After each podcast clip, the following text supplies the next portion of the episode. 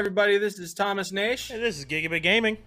And this is the guest podcast where we talk about gaming, esports, streaming, and tech. We got a lot of news freaking today, and we're just going to hop right into it. We do have one update. We actually have our own Twitter now. So if you go to at the guest podcast, you can follow us. We're going to be posting highlights, news articles. Sorry, I got to mute my phone. Oh my god. and we're going to be having a like we're hoping to make our Twitter like have a lot of activity on it to the point where we can even post smaller clips and if we have updates or something like that, we can post it on there instead of putting the next update on the next podcast. So we're going to be working on that a lot and can't wait to see what we make of that. Exactly. All right, so to get started in some gaming news, we got a lot of good news today. PlayStation 5 UI is going to be our starting topic. Very interesting. Uh, you want to get into that? Get into some detail? Yeah, so they unveiled the PlayStation 5 UI and it's looking pretty crispy. Um so PlayStation 5 UI they're introducing the control center. So if you're um if you're playing a game and you want to go to the dashboard or whatever, all you have to do is hit the the button on your controller, but instead of taking you to the dashboard, it launches the control center which lets you navigate basically the dashboard but without loading out of your game and like taking you to like the main menu where you have like all your themes and your wallpapers and instead of taking you all the way back there you just get the ease of access to access anything you need to more quickly. Yeah it is incredibly fast in the video that they've showcased. It's about 12 minutes but they, they showcase playing little big planet. It looks really quick and they showcase off picture in picture quickly joining a party chat all kinds of neat things and uh, you know, a couple of good features that I think are good in premise, but might not be that useful. Like, for example, they showed off in Little Big Planet how if you're stuck, you can use the dashboard in order to give you like a video tutorial, and it'll show you what you're supposed to do. I think that's good and more uh, games that are targeted more for kids. You know, because imagine if you were, let's say, seven yeah, years old, yeah, exactly. and you were playing Little Big Planet. Might be a little hard to get some of the parts and understand where you got to go. But I, I think it's a good feature overall. I just don't know how useful it'll be for the majority of people, but you know, it's there. It's nice. I like that. They got they got a couple other really good features too. If you want to get into them. Yeah. So, um, keeping on track with the uh, the game help there, I think that definitely has its pros and cons. Um, if you're one of those people who want to get like all the collectibles in an open world yeah. game, maybe I can find that a little bit more useful instead of just going to YouTube and looking up all these articles and stuff.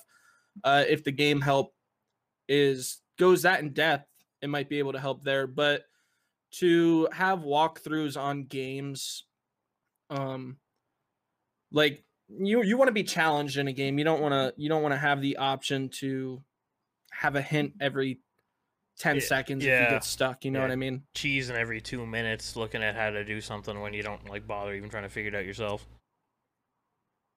Yeah, definitely aimed probably towards the younger generation. I mean, hey, Little Big Planet is a game that's aimed towards the younger generation as well. Oh. But I, I mean, I have a, a buddy who the only game he pre-ordered so far was the the Sackboy Adventure game that's coming out on the PS5, just because he's played all the games and he's he's really excited for that one to come out. We also have some uh, a new feature called cards. Uh, basically, it's activities um, that show up while you're playing a game, and this seems like they'll be t- closely tied up with like trophies and whatnot. But it'll be a, a card, and it'll they're basically like challenges. Like if you go to Call of Duty and you have all these challenges and such, um, there's challenges for individual games that you're playing. So like uh, beat these set of levels or get all of the items in this specific level. And it, it seems like it's mostly linked to trophies here. Um, but I am excited to see how that's going to end up playing out. Because, I mean, hey, everybody loves challenges in games. and Well, at least in Little Big Planet, it seemed like they were able to use it to fast travel to different parts in the game. Like, oh yeah, he yeah, pulled, yeah. He pulled up a challenge that he like wasn't at in the game, and he went to it and he was like 33% through of it and it fast traveled him to that part of the game to complete that challenge and i don't know if every ps5 mm-hmm. game will have that kind of integration but the fact that it's there is really cool Yeah, that'll probably be um like PlayStation exclusive heavy. Yeah. For these cards, I don't see every game having it unless PlayStation makes it a requirement. Like, hey, you got to implement this. I don't see them doing that. It'll probably be mostly PlayStation exclusives. Um, like you said, the game help and the picture. What were you gonna say? Sorry. Uh, no, yeah, the the game help and the picture in picture. I think the picture in picture thing is gonna be really cool. Like they showcase someone else playing a different game, and he can put it picture in picture on his screen while he was still playing his game, mm-hmm. which is like, man, could yeah. you imagine if you could do that with a YouTube video? That would be sweet. Can you imagine running through like a game of COD or whatever, and you're just chilling, playing free for all or TDM or whatever, and you got some YouTube vid playing on the side from like some content creator? That would be so cool. Like I'd love that even if you have like a I, I don't know if they're going to implement twitch or streaming platforms onto it even youtube gaming by the way gigabit has been trying out youtube gaming lately yeah, um, right. but if you can get the picture in picture and like on the top right i got like a streamer up there that i'm watching and playing like that's awesome yeah. especially if you only have one monitor it really does kind of bring you more into that pc gaming space where a lot of PC gamers, you know, game on main monitor, something going on the other monitor. Most console players mm-hmm. probably only hook up to one setup at a time, right? Like one 4K TV, for example. So you don't really have something you can quickly switch to while you're playing. But if you could do it in picture in picture, oh, phenomenal. Absolutely. It's a, definitely an exciting feature and can't wait to test it. Day one. 100%. Well, I don't know. I well, whenever am getting the PlayStation Five shipped to me, so it's whenever, whether it gets fallen off the truck or not, I don't know. But do you want to do you want to list off? Hopefully, these, we'll get that. Do you want to list off these Xbox Series S and X games that are going to be uh, confirmed, optimized for the launch day? Yeah, so um, Xbox came out with a article basically stating which titles are going to be upgraded and optimized for the Series S and X. And there's a lot of games in here. So Assassin's Creed Valhalla, I think that comes out when the Series X comes out, if I'm not mistaken, November 10th. So it's going to be ready. Um, smart delivery as well. So if you have it for Xbox One, you can instantly pop it over to Series X. Uh, and there's other games like Borderlands, uh, a couple smaller games. And then we have like Dirt 5, Forza Horizon 4, Gears 5, Gears Tactics, Fortnite. Um eh, yeah, Fortnite, NBA. Um, but there are some big titles on there like Yakuza, like a Dragon, and Sea of Thieves, even.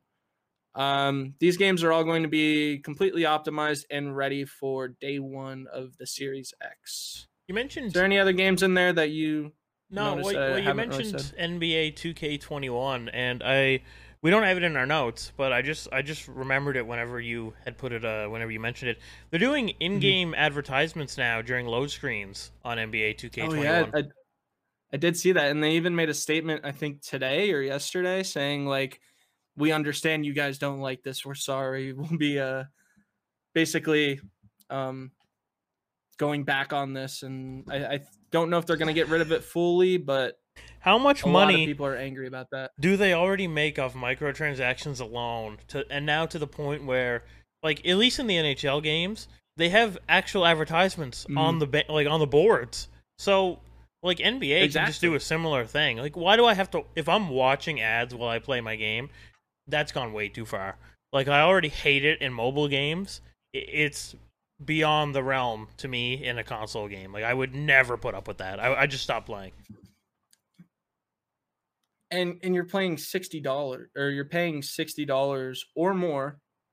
I think that might be one of the games that goes up to seventy for the new consoles. But you're paying sixty to seventy dollars and you have to watch advertisements while you're playing games. It's so stupid. It's, um, it's like if you went to the did, movie theater and you had to watch did, an ad um, in the movie. like Oh, yeah. I mean, you got to watch them all in the beginning, but at least you know I got to watch them like halfway through. Yeah, exactly, know? exactly. Um, but they did mention that they screwed up and they're going to be fixing this. So hopefully they hop on that um, before more people get upset. Yeah. Okay, well, uh, well, you have uh, we have Call of Duty here. It's time to talk about the new COD. Everyone's uh, excited for that for sure. Cold War beta. Well, you've played it. I haven't. What Oh, do yeah. you think? Well, give me give me some thoughts on it. How are you thinking? So I actually posted a a Twitter uh, a tweet yesterday uh, before I went to bed, and I'm just like, apparently an unpopular opinion, but I really enjoy the uh, Call of Duty Black Ops Cold War beta, and I'm extremely excited for this game to come out.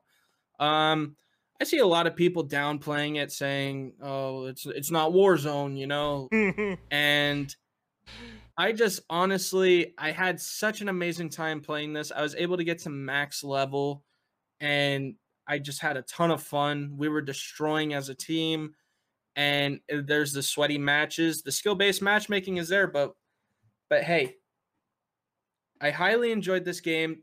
Fireteam Dirty Bomb, brand new mode. It looks like it's basically going to be a side mode of their Warzone when that comes out, but it was a lot of fun. The maps were big. Um, I wish they got rid of helicopters and tanks, but we'll we won't talk about that right now. And uh, overall, I really enjoyed the game, and I can't wait for the release. Honestly, I haven't played, but from what I've seen uh, from videos and from what people talk about, I think the game has a really good foundation. Like the movement's good, Mhm. the actual gameplay is good, it's fun, the weapons are good, like everything is satisfying. Just some things need tweaking. I think the snipers, based off from what I've been reading and, and seeing some insane videos, might be a little too strong. It might ADS a little too quick. You know, giving you a bit. Uh, yeah, making I- it a little too easy to use. So so during the alpha, the snipers were Insane. Yeah. extremely overpowered. During the beta, they were overpowered still, but they definitely improved on them. And I feel like they can kick them down a little bit more and they'll be where they need to be. But I enjoyed the sniping a lot. Like they made the sniping extremely fun. I mean, you're not getting one shot kills if you shoot them in the stomach or the legs, but chest up is usually a one shot kill.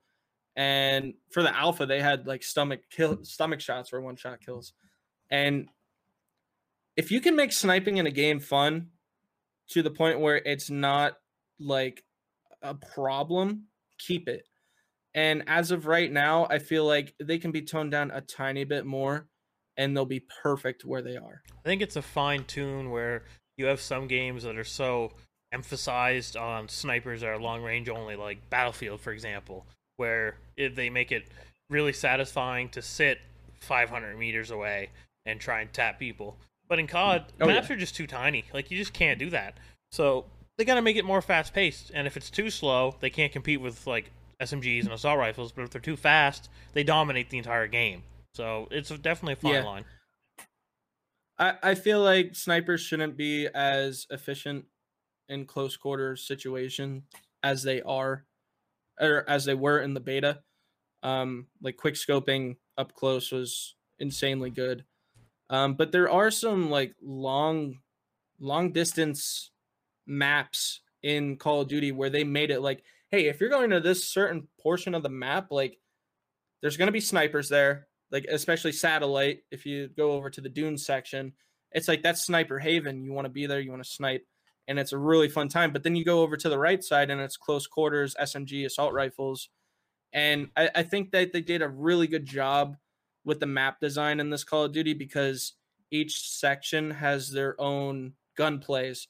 And if you're rocking like an SMG, you want to take the shorter route where it's more close quarters. And if you're rocking a sniper, you want to go to the other side where you can snipe other people that are at the other end. I mean, Yeah. I think they did very well with the map design in this game, to say the least. I think the main determining factor if this game's going to do well or not is if they can recover their anti cheat in time for big day. Because right now, in the alpha Yeah. and the beta, hackers again have decimated the enjoyment of thousands of games. Uh, console players are now turning their crossplay off. And the reason why cheating is so rampant is because this is the exact same engine that's used in Warzone, and we all know Warzone is riddled with hackers, and it has been for months. That Mm-hmm. it, the same cheats that work in Warzone are working on the new COD. Uh, it, like literally that easy.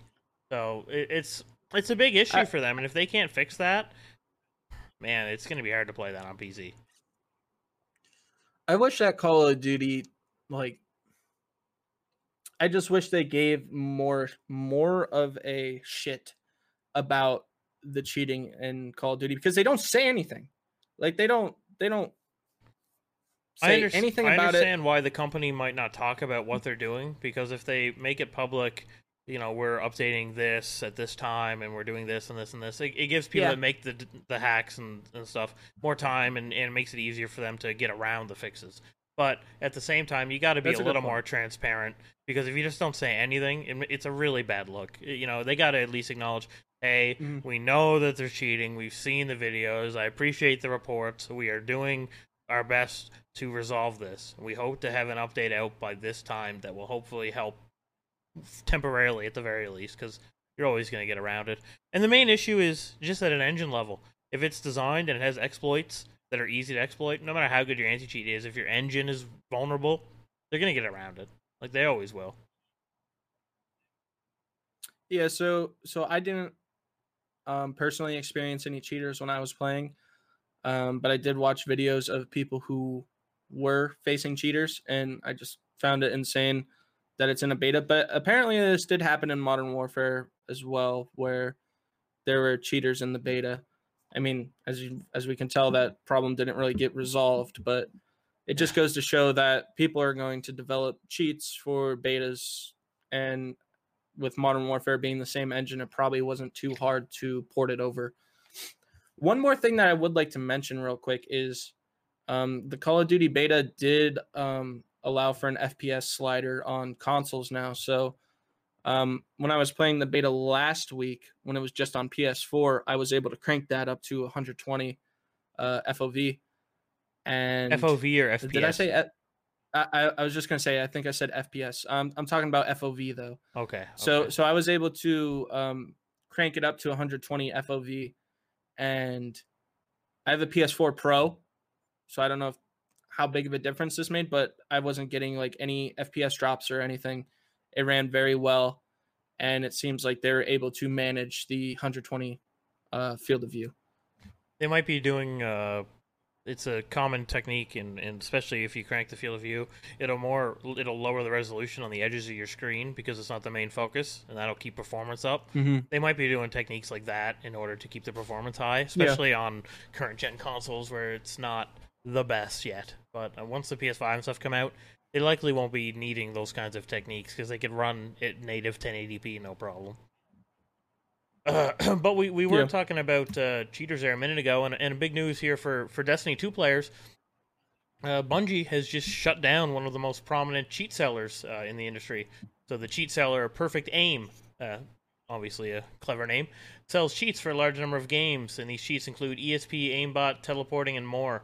Bungie, however, has issued a cease and desist order on the website, and the uh, employees at Perfect Aim had said, We won't comment on whether these claims are justified or not, but we have decided to comply with this demand regardless. We are sorry for any inconvenience caused to our customers. So these guys were selling cheats, and Bungie shut them down. They said this is uh, ruining our copyright agreement. This is against the law. We are shutting this down, and they and they shut it down successfully.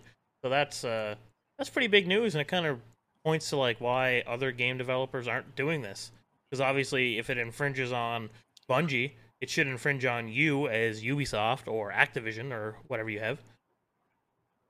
You know what I mean? So, mm-hmm. yeah. So I, I find it kind of crazy that these these cheating these cheat sellers are releasing statements saying that they don't know if these claims are justified or not. You're creating cheats for a game, okay? you're making the game unplayable. Everything on shutting you down is justifiable. Okay, just cut your losses and get out of there. By them agreeing to shut their service down, that means that they don't want to go to court over it. Because if they say no, then it goes to yeah. court. And if they go to court, it's going to cost a lot of money and they'll lose. So they know it's not justified. It's just trying to exactly. save face. Yeah. I, I just think it's ridiculous that these these cheating websites are getting shut down and they're making a big stink out of it. Like you're making the game worse. You're literally ruining the game for millions of people and you you're going to say we don't know if this is justified or not. Like, what's worse is like screw off people spending 20, 30, 40, 50 bucks on these cheats, man. And like some people get caught pretty quick. Like, could you imagine spending 50 bucks on cheats and you get caught in like two hours and your account's gone? And now you got to yeah. buy a new account, whether you buy a used account off someone else because these websites sell that stuff too, or you buy a brand new copy of the game for a new account that you have to make. It's like, man, this is a lot of money you're getting into just to cheat. Like, come on, like just play the game legit. What what? I never understood how you enjoy playing the game cheating. It's like I understand the shock factor of being blatant. Like, you know, I got my walls, my aimbot, and whatever, and I'm just spraying everyone. I, I don't miss. I'm so blatant. Everyone knows I'm cheating right away. But then you have the people that closet cheat. Like they only turn the walls on for a split second and they turn them off and they come around the corner and they pre-fire you because they just checked 10 seconds ago and they know you're there. And it's like, oh, I can't prove yeah. you're cheating, but like, how do you know this stuff? Like, you're the smartest player I've ever met, and it that is worse in my opinion. Like the people that closet cheat because it, it ruins the game, and you don't even know you got cheated. It's different if I know that guy. Oh well, yeah. easy loss. Like this guy's just cheating, whatever. But it's like, oh, it's it's uh it's almost like if you're a cyclist and the guy who wins was blood doping, but you have no way to prove it. But you're like, man, he's so much faster. You can go so much like longer without pausing or whatever. This guy's either the best cyclist on the planet or he's cheating. That's how it feels like in these online video games. And, and that's the thing with like even Valorant. Um, when Valorant came out, people were like, "Hey, uh, here's this cheat website for Valorant. Um, all you have to do is this, this, and this, and nobody will ever know that you're cheating." And it's just like impossible to prove in certain situations that like this guy's headshotting you from a mile away and it's just like is his aim really that good or is he cheating like you can't tell and i think that's a big problem for a lot of games and i mean when you take it to an esports level there are people broadcasting and spectating so i mean even if you go to venues you're using certain computers and such that cheats aren't on but at a local player level where you're just doing like online tournaments and such, uh, these cheats can be a huge problem. Oh, it, it's crazy. Like ruins the game for literally millions of people. Like yeah. if you've ever been in a game with a cheater, which I'm sure you have whether you know it or not, it's insanely frustrating. Like people that are like level 50 in siege for example, like a low level, and they're just like they it's a, it's either they're cheating or this is the best game of their life and I refuse to believe that I run into people having the best game of their life every game. Like, come on now, it's crazy. Yep. Uh, don't call them a hacker too, because you're giving them too much clout. Just straight up cheaters, you know. Yeah, the people that design the stuff, those are the those are the real hackers. The people that use it, uh, mm-hmm. there's nothing impressive about buying a script and running it. Yep. So hey, Xbox, Bethesda. Let's continue the news on this because it's pretty big. Mm-hmm. Um, they're they're saying that basically, in an interview with Kotaku, Phil Spencer said Microsoft would make all future Bethesda games Xbox exclusives, but they could.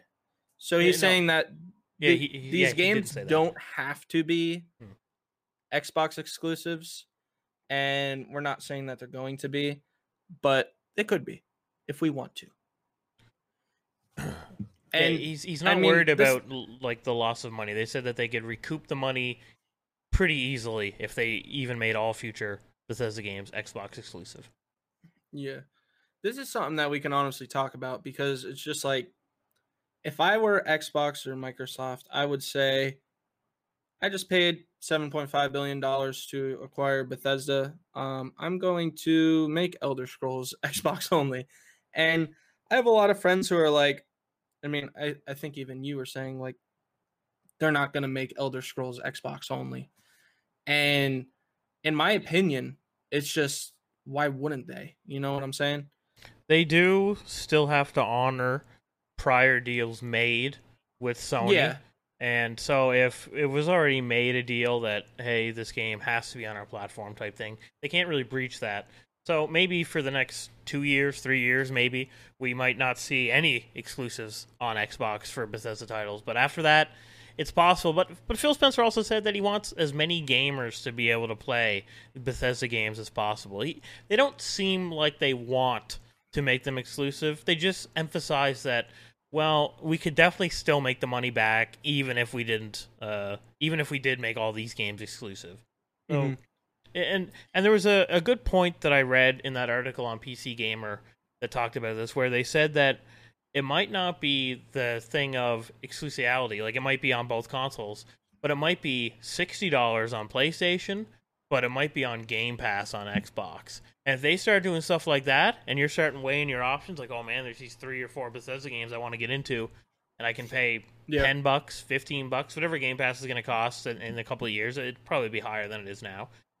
And and you're like, man, like instead of sixty bucks for this game, sixty bucks for this, sixty bucks for this, I can just pay twenty bucks a month or ten bucks or whatever, and I can get them all right now. And if they start doing that, that exactly. is going to make them look really competitive. Um, so I do know that Ghostwire and Deathloop are two Bethesda games that will be coming to all systems. Um, that was announced prior to Xbox buying Bethesda. Mm-hmm. Um, so those two games definitely all platforms. Moving forward after that, we're just gonna have to wait and see. I'm one of those people who think that Xbox should have some exclusivity to these games, especially with this $7.5 billion purchase. But I seem to be in the minority here where a lot of people are still thinking that these games are going to be flopping over to other consoles and systems as well.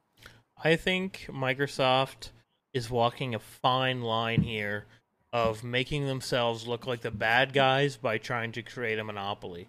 If Microsoft buys X game developer and another one and another one. And now let's say they have five more in five years. Let's say they buy one a year. That is starting to make them look, and especially if they're making them exclusive only, really like they're trying to make a monopoly. And that's a bad look for a company. Buying Bethesda mm-hmm. was already a huge risk for them, not only in reputation, but financially as well.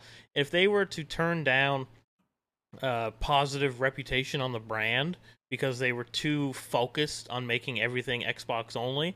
I think it's a really bad look from the consumer's perspective it's like, oh yeah, you guys bought this company, and now I can't play my Bethesda games anymore. Like, holy shit! Uh, you know, I bought a PS5, so now I'm punished because Xbox bought Bethesda, and it's like, oh, and then it's like everyone's like, oh, screw Microsoft because they're only making exclusive games, and I hate that. I at least Sony makes these, and they've always had this, and they've always done these ones exclusive. They don't buy other companies and then make them exclusive. You know what I mean? It, it, it potentially yeah. could give them a bad reputation if it's not done properly. I mean, that being said, they do have at least 15 other development studios, um, such as like Mojang. I mean, that's Minecraft, but Ninja Theory, Obsidian, Playground Games, Rare, Turn 10, Undead Labs. And then they're throwing Bethesda in there as well, which I think I think Bethesda came with an, a couple other um, development studios. I don't think it was just Bethesda. Sony also has 15 developing studios under its name that they own.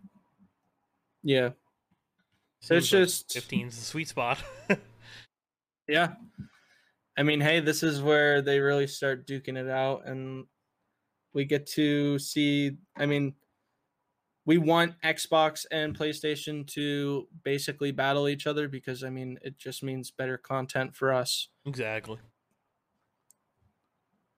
But hey, I I'm not against Bethesda making or Xbox making exclusive games for just Xbox using Bethesda because um, Xbox doesn't really have any exclusive exclusivity as it is right now, and uh, I feel like this could only help them. Yeah. So, uh, so one more last gaming topic to talk about here is uh, Borderlands Three is getting another season pass in November. This is going to include more skill trees, a new mode, and more. Uh, so first off, they have their designer's cut, which gives each character an extra skill tree introducing a new mode as well called Arms Race, and more stuff that we'll be hearing about on October 20th. So that's today. Uh, when Gearbox starts showing off the DLC on Twitch. So I presume maybe the stream is going on soon, or it already has been, and I just didn't see it yet. But uh, if you're listening to this, yeah. you should be able to find that news no problem. Uh, and they said that the designer's cut will arrive when the pass launches on November 10th. So I, I, don't really play much Borderlands 3, but it's still a pretty popular game and one of Gearbox's biggest. So yeah, if, if you're into that, that's uh, that's some good news for you. Oh yeah. But hey, that's it for the gaming news. Let's hop on to esports, where Riot Games is detailing Valorant's First Strike North America qualifiers format. we all know Valorant. We know Riot Games. They're coming out with a uh, the First Strike North America qualifiers. This is going to be a big um, tournament in North America, and Nerd Street Gamers and Engine Media slash UMG Gaming. Um, I'm pretty sure Engine Media just owns UMG Gaming. Uh, are both staging these qualifiers. Riot's partnering with NSG after the latter produced a string of successful Valorant tournaments with the Ignition series. Um, both NSG and Engine Media will host qualification tournaments in order to whittle down the teams to just eight participants in the inaugural Valorant First Strike tournament. Along with becoming the First Strike champion, teams will also want to qualify to ensure their claim. They claim their share of the hundred thousand dollar prize pool. So this is kind of big news. Yeah, fill me in a little. Uh, Valorant esports scene is it? It's quite big or is it small? Uh, Valorant esports scene is definitely big.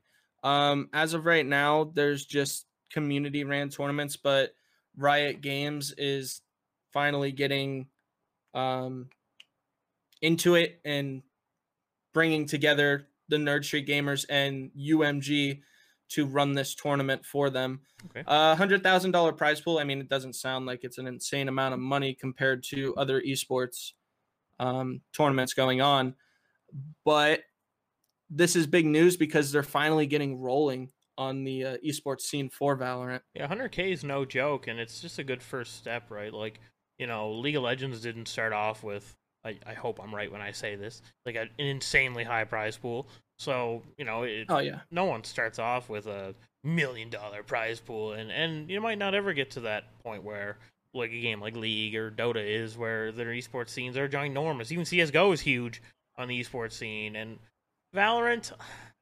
I don't know. You've played more than me. You might know a little more. Is it really that popular still? Like, is there a lot of people still playing it, or has it really died down since launch? Uh, so it's definitely died down since launch, but I I don't I don't think you can find an official player count right now. And it's definitely dwindled, but they just started Act Two um like last week, which definitely brought some people back. A new map with a new um a new what the hell do they call them? Champion operator. I don't even forget agent. Agent. A new agent is coming out very soon. Uh, so that always brings people back. And I mean, there's a lot of big streamers that still play it too. I mean, Shroud and Ninja, they're still gaming it out, and there's there's just a lot of North American tournaments going on for this game, which is making it as prominent, I guess you can say, as the, it is right now. The official uh, player count hasn't been released, but uh, they did say in the beta period, they had over 3 million people logging in every day to play. So obviously your numbers yeah, are going to be a lot dwindled from amount. there, but that's still a lot. I mean, I, I wouldn't doubt if it was under a million right now. But that being oh, said, daily players, still it's well under a million. It, it, would be well under 100,000, yeah, yeah. I'm, I'm guessing. Uh, like even debatable. I even guess. even like the biggest games on Steam like hit like a hundred thousand on a good day. I mean, Rocket League right now is hitting over a million a day. Well, that's all well, three. A million concurrent. Right? So that's a little different. Well, that's well Valorant's free too. Yeah, no, no, no. Rocket League's on all platforms. Valorant's just PC. Oh, right? oh, oh, yeah, yeah, yeah. Yeah, so, I get what you're saying. Yeah. But I, I myself did some UMG gaming tournaments uh, with Valorant, and they were a lot of fun. So UMG is definitely one of the um, better partners, I guess you can say, to host these tournaments. And I'm sure there's already teams that will be already advanced to like the main stage. And what's happening is um, anybody who wants to enter either plays the pays the entrance fee or gets invited or whatever, and then they fight to be one of the top eight contenders in this tournament. So it'll be exciting to see how that goes. Um, there'll be more news on this as as the tournament gets closer, but uh, I'm sure I'll be tuning in because Valorant esports is very interesting to watch. And there's a lot of like 200 IQ plays that you're like, holy shit, like that was amazing. And just makes it more entertaining, in my opinion. Yeah, so I see you have here about uh, 100 Thieves no longer fielding a CSGO roster. I, I wonder if that's related to Valorant at all, but yeah, uh, 100 Thieves no longer field a Counter Strike Global Offensive roster after reports Friday that stars Justin JKS Savage would be transferred to Complexity. The team will part with its majority Australian roster just a year after it signed, the team that previously competed on the Renegades banner.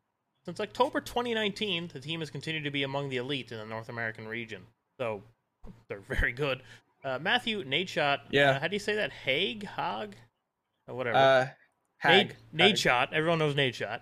The organization's founder and yeah. CEO justified the decision with the ambiguity, vagueness, and uncertainty in the CSGO scene right now, and the fact that because of the coronavirus pandemic, most big tournaments will be based in Europe, which is far away from the organization's Los Angeles headquarters. So I from from what it sounds like, they just don't seem it's feasible for them to play CS:GO anymore competitively.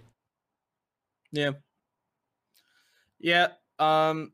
And I mean, we can we can even go back a tiny bit on on Valorant here. It the esports scene might not be taking off as much because of this coronavirus pandemic, and I Fair mean, point. Hundred Thieves no longer fielding a CS:GO roster because of this coronavirus. It's just all hand in hand at this point. Um, I did. So Nadeshot actually released a video on the Hundred Thieves YouTube that basically stated all the reasons as to why um, they were breaking up the CS:GO team, but they went about it in a very like good way. They're they're transferring their players to other teams. They're very talented people, and it's just LA doesn't really have a place for CS:GO as we speak because CS:GO has mainly turned into a EU scene at this point. Yep. You you you can't like you can't go on Twitter and find a CS:GO tournament for NA easily, at least, and get get a team up and running and compete unless it's like ESEA type things uh, or FACEIT. Um, but having any community or major tournaments that are based in the NA is just not happening right now. Yeah, and, and and to be honest, like FACEIT and stuff like that, it's just not that practical. And and there's no huge prize pools or anything like that for those tournaments. Mm-hmm. Yeah, I, I completely understand why they would back out, and it sucks. I'm a huge 100 Thieves fan, but it it's definitely the right move for them. Yeah, so so I think that's all the esports news that we have for tonight. Uh, but we can get into some streaming news now uh, if you want to get us started on this first topic. Yeah, so U.S. politician Alexandria Cortez, AOC, uh, people nickname her, just um, recruited Pokimane and Hasan for an Among Us Twitch stream, which is actually happening tonight at 9 p.m. Eastern. So if you're going to be listening to this podcast tomorrow, it will have happened yesterday. Um, so the US politician nearly broke Twitter when she asked completely out of the blue if anyone would want to play Among Us with her on Twitch. And none other than Pokimane and Hasan seem to be some of the chosen few to get a shot. I did see that there was some YouTube creators. I think even Dr. Disrespect was interested. Um, Gus Johnson, who isn't exactly a gamer, but he's a YouTube creator. And there was even some like WWE stars that wanted to get in on this. Um, I'm not exactly sure uh, the full roster of who she's going to be playing with, except for Pokimane and Hasan. But they instantly were like, "Hey, I'm down. Count me in." And she was like, all right, I'm going to get some streaming stuff, uh, streaming equipment, and we're gonna ha- ha- get this happen like tomorrow. Um, so although she did indicate the stream would be going down as soon as possible when she gets set up, there's no official date, which I just, I mean, article's a little out of date. It is happening today at nine o'clock. Um, she did create her own Twitch channel shortly after talking with Pokey and Hasan.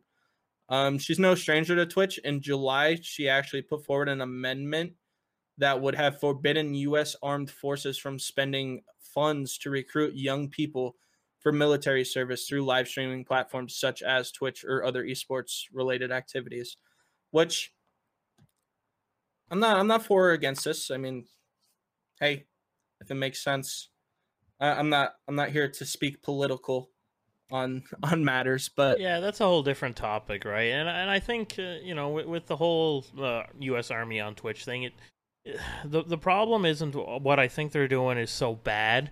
It's have you ever seen the chat in that those like it, it's it's it's insanity. the most toxic I've ever seen. People asking the guy, and they can't do anything about it. non-stop, like uh, how many war crimes you've committed, and just absurd things like this. And and man, this guy likely he's probably never even seen combat. I think the guy that they have doing it is like maybe twenty five.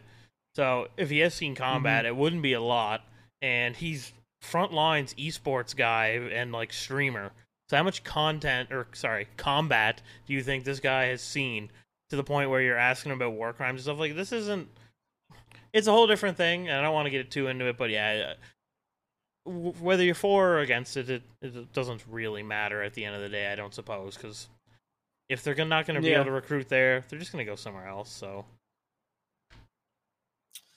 yep. Um, this is going to be exciting. I'll probably tune into it just to see how it goes. I mean, this is this is big news that we got politicians on Twitch, and I don't know exactly what she's going to speak about besides playing Among Us. If she's going to bring politics into the scene or not, but it'll be exciting to see or watch the vods on. Some kind of publicity stunt. I'm thinking it's it's probably the same reason why the other streamers have jumped on so heavily because it's literally free clout. So kind of an mm-hmm. idiot if you don't do it. I mean, hey, Bernie Sanders had a Twitch account. I think even Donald Trump had a Twitch account for a little bit before it got banned, like instantly. Uh, he still might be on there, but just get politics out of here. I hate talking about it. Elections in two weeks. Vote if you can. Make sure you're registered, and you can make a difference. yeah. uh, let's go on to streaming news. Yeah, so uh, or, or, no, wait. Oh, yeah, we've yes, been in streaming news. What yes, yes, yes, yes. So further on now, we have we have a new article here about from thegamer.com where I found out about One True King, which is a new organization founded by the Twitch streamers Asmongold, Kiff, and how do you say this? Isfand? Isfond? Esfond. Esfond? Esfond? Esfond? Anyways, yes. E S F A N D. Esfond? Yes. So, uh, One True King, or OTK as they're calling it, is a new organization aimed at building a network of like minded content creators. Although there's five people total in this organization, and they're all acting as founders, OTK is planning to expand their roster, and they say, and I quote, We're part of a network of, in my opinion, the most talented and creative streamers on Twitch. And by coming together, we're going to be able to make some of the best content on Twitch, YouTube, and beyond. This organization has already recruited one full esports team. However, they aren't necessarily an esports organization, but rather a network of talented content creators who have a desire to collaborate. The conglomerate has a strong background in World of Warcraft. As many people know, Asmongold is very big in the World of Warcraft scene. But One True King isn't interested in confining their content or members, so you don't have to be a World of Warcraft streamer to necessarily join this organization. I think this is pretty big news where you have popular streamers going into something big and trying to make an even bigger group of like it's essentially a really large community. Yeah, when I was reading the notes on this, I was like, "Oh shit, I didn't even know this was happening." And I mean, I know the streamers, uh, especially Asmongold, Mizkif, and Esfon, but I don't know the other two. Um, the other two are what are their names here? I'm just Rich Campbell and Tips Out. Um, yeah, I'm not too familiar with them either. Yeah. But this is kind of insane news, and I do like these Twitch streamers a lot. They could be hotheads and say whatever they want, but that's what makes them who they are. And I feel like this organization is going to honestly take off in a way. I, I know that they can easily throw some other streamers in the mix there that would fit their personality. And hey, I'm going to start an organization soon. And it's going to be called One True Tommy Naish. I don't and if you want to join Giga, just let it. me know. Mm. One True Naish, maybe? Ah, yeah, they might hit you with copyright, bud. They, I, I might get in trouble. Uh, I think it's I think it's positive. I mean, I I enjoy watching Asmongold. I haven't watched too much of the other people, but Asmongold's really funny. Uh, I think his streams are very entertaining, and he's pretty down to earth, chill guy. He has some problems and stuff, and I think his perhaps his mother is sick, but uh, he, he's trying to work through these things, and, and obviously much respect to anyone having to go through issues like that. But yeah, yeah, yeah I, I think this is definitely going to take off. I think it's going to be a big thing. So I'm uh, excited to see what happens there. Yeah, so we can wrap up our streaming news there and hop right into the tech news. So we only have a, a few few little bigs of tech news here. Nothing too crazy going on. Mostly some uh, GPU, AMD, and uh, Sandworm related things. Uh, so Sandworm.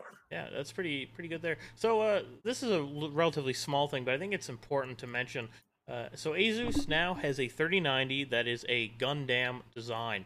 Uh, if you don't know what that is, I, I think it's uh, I'm about to explain it, even though I don't know it that well. That's an anime thing, right? The Gundam thing. It's part of a Gundam. Gun yeah. Gundam. Sorry, I say it wrong. Uh, part Gundam. Of a... Listen, bud. Okay, blame the education system. Anyways, yes, it has. It looks really nice, beautiful design. It's all white. Looks really clean. Uh, if, if you it want, does open, look nice. Yeah, yeah. It, so it has a clock speed of 1890 boost in OC mode, 1860 in the gaming mode, which is higher than Nvidia's 1.7 gigahertz boost clock. However, the price twenty five hundred and forty US dollars. That is a hefty premium. But it's a lot of dollars. If you really want it, that's it's right there, and it's a high performer, and it's going to do you pretty well. You know, I I couldn't imagine There's paying that much for a premium for something it. like that. Eh, it's I think it's mostly in the uh, in the Asian markets, so I think the price mm-hmm. might be mm-hmm. more set for for Asia than when when you translate it over into US, it doesn't work nearly nearly as well as they had hoped, but that's that's okay. Uh, one second. But yeah, uh, that's that's that's it for that one. There's nothing too crazy about that, but I, I think it's worth mentioning that Asus in particular is making some more exotic designs, maybe you could call it that. But it's good to see this kind of variation in graphics cards because it's just and they they just get so boring after a while. Like everyone's just more RGB this and that. But you know, if you have a theme, it, it looks really cool, and you know you could build a whole Gundam PC now. And if that was your main centerpiece, that is unreal. Are you buying one? Uh yeah yeah yeah yeah yeah yeah yeah buying two. I'm gonna be I'm gonna be I'm gonna be building a new computer next year and when that time comes, whatever's out at that time that is um, considered not the best of the best, but I want to future proof a little what a little bit. Um, yeah, for sure. Next year around that time, I will be building a new computer. So speaking of graphics cards, EVGA now has gifted Extreme Overclockers a 450 watt beta BIOS for their RTX 3080 FTW3 Ultra Bit of a mouthful. So the stock power target on, on the original card is 400 watts. This new beta BIOS will crank it up to 450 watts. Now, allowing more power draw typically can give you higher clock speeds. Generates more heat, sure, but if you don't care about maxing out your cooler uh, noise, then whatever. Uh, EVGA, however, doesn't guarantee any performance increases, but they've made this BIOS available due to popular demand. Kind of crazy how many hardcore overclockers and performance seeking people that are screaming at EVGA to please unlock more power for us, please. yeah, so, that's insane. So, so they've done that, and, and EVGA recommends at least an 850 watt power supply and a case that has good cooling because you, using this beta BIOS, it's definitely going to increase your temps if you're maxing out your power. So, you got to keep that in mind. I don't even know what my power goes to. Um, if you use, like I don't even a, know what the applic what is, what is the application use that I Well, I use that M- I use for M- my MSI Afterburner is for overclock, but you can yes, use yes, yes, MSI. You can use like GPU Z if you're looking for like pure specs. Uh, but you have what 1080? I can't remember. Uh, yeah, I have a 1080, and right now my. Uh, I don't know. I'm not even. I can't even. Yeah, I think I think something. I don't like, even understand. What I'm looking at. I think I think the 1080 is like 250 watt, maybe. Like, but don't quote me on that. I, I might be wrong.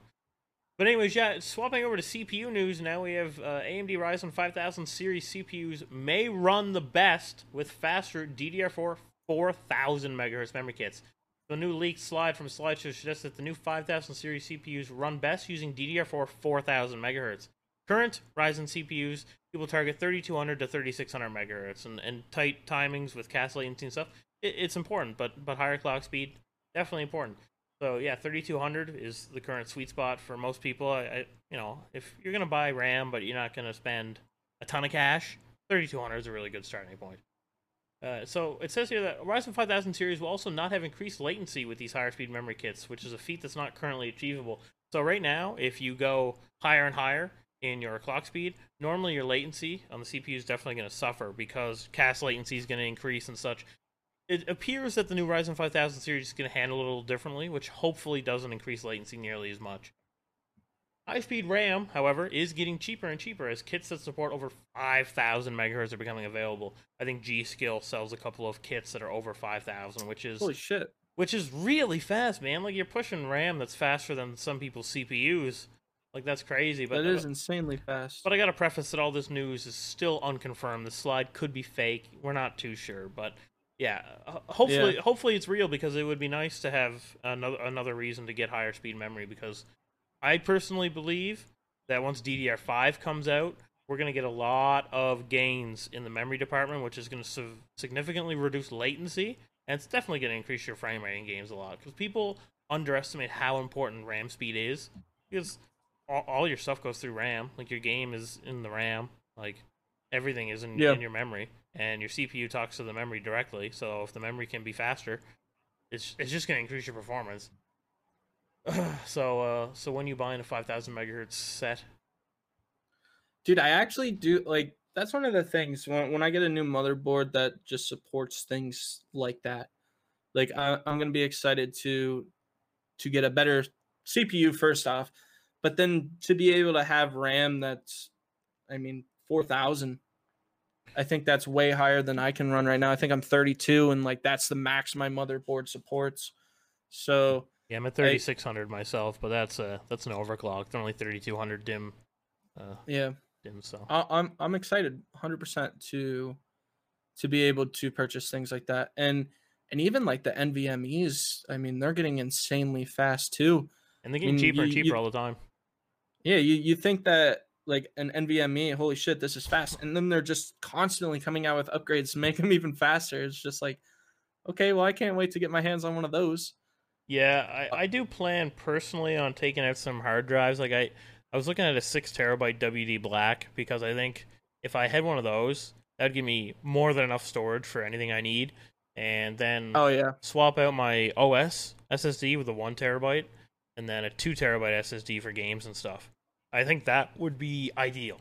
You know, I don't think I'd max that anytime yeah. soon.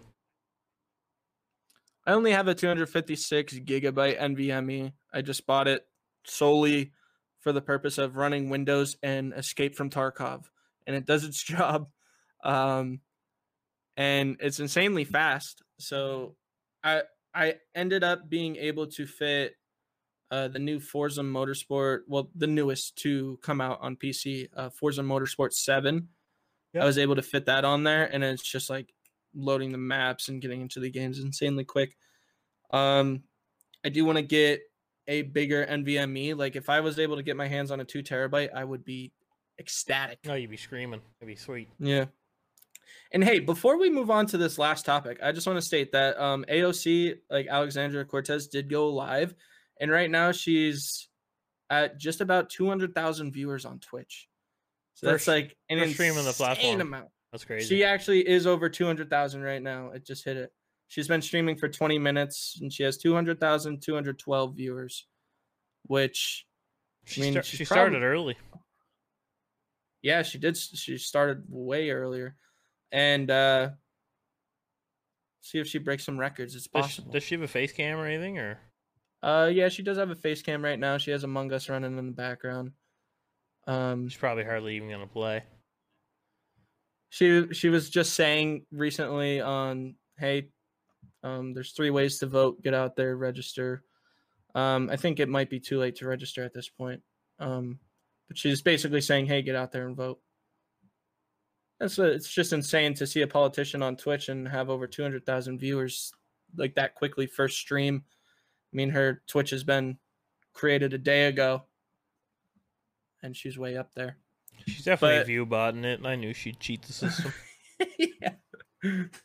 but let's go with this last topic here. U.S. indicts Sandworm, Russia's most destructive cyber war unit. Yeah, so just to preface this, this is a bit of a complicated topic, and if you're looking to get more information about it, there is a book about Sandworm, which is a very good read, uh, as well as uh, episodes on a particular podcast I listen to called Darknet Diaries that explain this in, in greater depth than this article. But Essentially, we'll, we'll explain it here a little. So, the Department of Justice has named and charged six men for allegedly carrying out many of the most costly cyber attacks in history. Nearly half a decade ago, the Russian hackers known as Sandworm hit western Ukraine with the first ever cyber attack to cause a blackout. Sandworm embarked on a years long spree of destructive attacks, another blackout attack on the Ukrainian capital of Kiev in 2016, the release of the NotPetya worm in 2017 that spread globally from Ukraine to cause over $10 billion in damages worldwide, and a cyber attack that temporarily destroyed the infrastructure IT backend of the 2018 Winter Olympics in South Korea. So th- th- this is uh, essentially a form of ransomware. Uh, so it gets on, it, it goes through a worm. So essentially, a worm is really easy to travel throughout the internet and infect different computers and mm-hmm. ransomware is designed to encrypt a computer. So if you have combined the two in a worm and ransomware, you have a highly spreading malware that will encrypt all the files on your computer and spread from one computer to the next. So once you have something like that going on your network, it's pretty much game over. So that's insane. On Monday, the Department of Justice unsealed charges including computer fraud and conspiracy against six of the hackers who allegedly make up Sandworm. A group, also known in the security industry by the names Telebots, Voodoo Bear, and Hades, and confirmed earlier this week to work in Unit 74455 of Russia's GRU military and intelligence agency based in a building known as the Tower in the Moscow suburb of uh, Khimki? Maybe. Anyways, yeah. It's a handful. So, so this attack happened five years ago, uh, and now they're only just officially laying charges on the people that have done it. This isn't so much a big deal that uh, like we, we always everyone at least who followed this new Russia had involvement. Now U.S. has officially stated that these people are the people that we are confirmed are involved, and we are pressing charges on these people. So now they can no longer ever travel to a country that has U.S. indictment laws because they will get arrested and be tried in the United States for this. So that is a huge thing because that limits a lot of your movement in the world, uh, and and it's just more of a statement uh, that U.S. is not going to tolerate this, and if you do stuff like this, you will get under legal pressure from us. You know, this mm-hmm. isn't something that we can allow, and unfortunately, it took them this long to officially make a statement about who's done it and the charges and whatnot. But it, it's it's still positive. It's still in the right direction. But it just takes a really long time. It's definitely an interesting topic, and I I'm probably going to look more into this um, this week just because I want to learn more about it. Um, I didn't know anything about it until this podcast, but yeah, there was a lot of issues with the NotPetya worm. It, it it hit some hospitals and it almost uh, cost a few people their lives.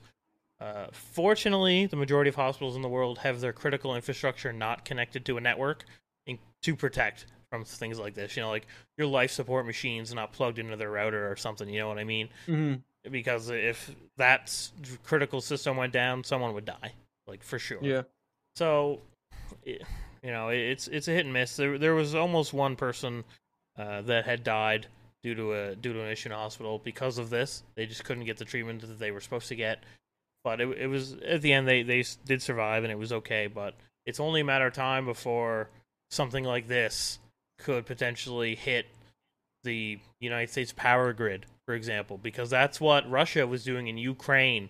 They were targeting Ukraine to test this malware against their power stations. They've done it over two times now. So, you know, and this was only about a year ago that the United States officials found some malware inside some electrical substations in the United States that were sitting in there, but they weren't doing anything. They were just idle. But some of that malware did have some pretty deep hooks into their networks, which potentially could allow them to control and disable safety measures inside the power equipment, which is what allows them to destroy this equipment and turn off the power. That's insane to think about. In a lot of experts think that because Ukraine isn't as advanced as the United States, they're more analog. So when their substation or power station or whatever gets hit, they quickly can swap to analog backups because they have those on hand and, and they only just replaced them not that long ago. But in the United mm-hmm. States, things in power plants have been digital for so long that there might not be a quick analog backup to fix. And if you have an entire city in a blackout for 12 hours, let's say worst case, a day, that's a lot of time for your mm-hmm. citizens to be without power in a first world country in a spot that there's no reason to lose power. Yeah. I'll, I'll definitely. Uh, it makes I'll, you think about it. I'll link that book to you, Tommy, because it's a it's an ebook that you can get on Kindle or whatever. It's a really good book, and uh, a couple of those podcast episodes too from Darknet Diaries. Very very good guy. Uh, anyone listening should check out Darknet Diaries as well if you have any interest in in this kind of stuff. They talk about all kinds of hacks and malware and stuff like that on the podcast. Very good, very good podcast. I listen to it every week. But uh, but yeah, I, that'll wrap it up for, for that last topic. But it's it's very good news, very very positive news. It's just a shame that cyber warfare like this exists. Yeah, it's only going to get worse from here too. It's just we'll eventually see more and more news on it as time goes on, but just got to hope for the best here and hey, get into cybersecurity and join the team. There's a lot of money to so be made. Prevent, yeah, you can make a lot of money and you can prevent attacks like this from happening on U.S. slash Canadian soil. but yeah, is there so, anything else you want to talk about before we end here? No, I think this is a good spot to end. I think we did a really good show. I do want to mention one more thing uh, for the streaming portion. Uh, kind of just want to go back there. Um, I did happen to get the soundtrack by Twitch application beta. Uh, I got the email for that today, and I took a quick look at it. And there's all these different playlists that I can choose from. I can't choose individual songs at the moment, but I could choose um, playlists. Like this one's powered by AnneMunition, so AnneMunition selects metalcore and more for her official playlist. And you can just click on that, and it'll play music that she might like and listen to especially if you like metalcore. There's also things such as just chilling music, release spotlight, rap, dance, electronic, lo-fi, and this integrates directly into your uh, Streamlabs. If you're in the beta, I think you need to have a version of Streamlabs up and running so it can do the integrations on your stream. Um, I switched over to OBS, but it does seem like it will be integrated for OBS by the time it's out of beta and you'll be able to set this up yourself. Yeah, good news. Good news on that front as well. Hell yeah. Especially with all the, I mean, I another streaming portion, but I don't know if you noticed today the a new wave of DMCA emails kind of popped up. I saw that. I, I didn't get anything, so I'm okay. Yeah, it seemed like it was geared towards Twitch partners at this time, and um, they they didn't give any well i mean it was a warning email but they were just they just deleted vods instantly. They're just like hey we we took the right measures for you. Your vods that contain this music are gone. And people are just like is there any way that i can counterclaim this? And they're like nah nah nah. You don't want to counterclaim this. Like it's gone. And it's resolved. and, it's gone. Don't worry about I, it. I guess we'll be able to provide an update on that next week to see how that's uh, turning out yeah, that's the guest podcast, guys. Gaming, esports, streaming, and technology. I'm Gigabit Gaming. I'm Tommy Nation. Don't forget to check out our new Twitter at the guest podcast, where we will be pro- producing um, quality content for everyone to view on Twitter. Quality. They're going to be putting some highlights on there, some uh, gaming news before we can talk about it on the podcast. And bada boom, bada bang. That's the show. Peace out, everybody.